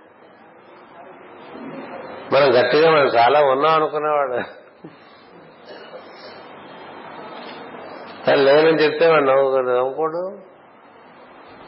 నేను లేనంటే ఉన్నాడు కదా అంటాడు అంటే ఈ రూపంలో అదే ఇదిగా ఉంది అని అదే ఉపనిషత్తు చెప్పేది అదే ఇదిగా ఉంది అదే ఇదిగా ఉంది అదే ఇదిగా ఉంది అదే ఇదిగా ఉంది అదే ఇదిగా ఉంది అదే ఇదిగా వాడు అదే మర్చిపోడు అదే కోటాను కోట్ల రకాలుగా ఉందంటాడు అలా ఉన్నవారికి మరి నువ్వు వాడు అసలు వాడు ఉండడు అదే ఉంటుంది అని చేత తన గురించి మాట్లాడుకోవటం కానీ తన గురించినటువంటి భావం ఉండదు అందుకని స్వభావము లేనివాడు అవుతాడు ఆ స్వభావం చచ్చిపోయినటువంటి వాడిని నిర్వాణ స్థితి చెందినవాడు అంటారండి ఇది నిర్వాణం క్లుప్తంగా చెప్పాలంటే ఎక్కువ చెప్పిన ఉపయోగం లేదు ఎందుకంటే అది ఎవరికి వారుగా కరిగిపోవాలి ఐసుగడ్డ నెలలో తేలుతోందండి ఐసులో నీడగడ్డ నీడలోంచే కదా ఐసుగడ్డ వచ్చింది ఐసుగడ్డ నీళ్ళలో కరిగిపోయింది ఇక ఇప్పుడు ఎక్కడుంది ఐసుగడ్డ మాట్లాడటానికి లేదుగా కరిగిపోయిన స్థితిలో ఐసుగడ్డ గురించి ఇంకేం మాట్లాడదు ఇక్కడ ఐసుగడ్డ లేదు ఏముంది నీరుంది అట్లా జీవుడు తనకి మూలమైనటువంటి ఈశ్వరులో చేరిపోయిన తర్వాత తనకంటూ ప్రత్యేకమైన స్థానం పూర్తిగా తులు చేసుకున్నాడు అనుకోండి దైవమే ఉంటాడు అక్కడ తాను ఉండడు దాని నిర్వహణ స్థితి అన్నాడు అంటే అహంకారం అనేటువంటి అంటే నేను ప్రత్యేకంగా ఉన్నాను అనేటువంటి భావము పరిపూర్ణంగా నశించిన స్థితిని నిర్వహణ స్థితి అంట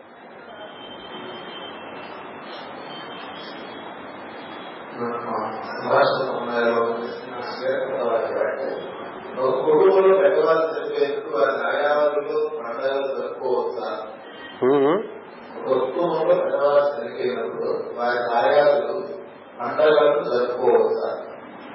పండగలు జరుపుకోవచ్చా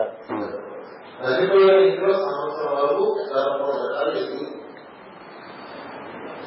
దీనికి సమాధానం ఏంటంటే రామకృష్ణ శాస్త్రి నాకు చెప్పేశారు సంభాషణ సమాన్వయాలనే పుస్తకంలో ఉంది మాస్టర్ ప్రశ్న కానీ ఇప్పుడు నేను అడిగాడు కాబట్టి నేను చెప్తున్నాను కాబట్టి దాన్ని నేను చెప్పాల్సిన సమాధానం ఏంటంటే సంభాషణ సమానం అనే పుస్తకం ఉంది ఆ పుస్తకంలో ఈ పుస్తకం సమాధానం ఉంది అది చదువుకోండి భయపడుతుంది కదా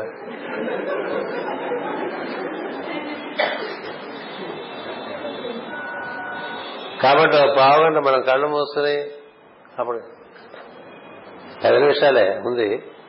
కళ్ళు మూసుకొని తెరవడం చూద్దాం ఇప్పుడు ఈ అంటే ఇంకా అన్నీ అయిపోయినాడు ప్రశ్నలు అని చెప్పా కాసేపు మౌనంగా కనులు మూసుకున్నాం తర్వాత ఒంటి గంటకి ఈ సమావేశాన్ని పూర్తి కావాలి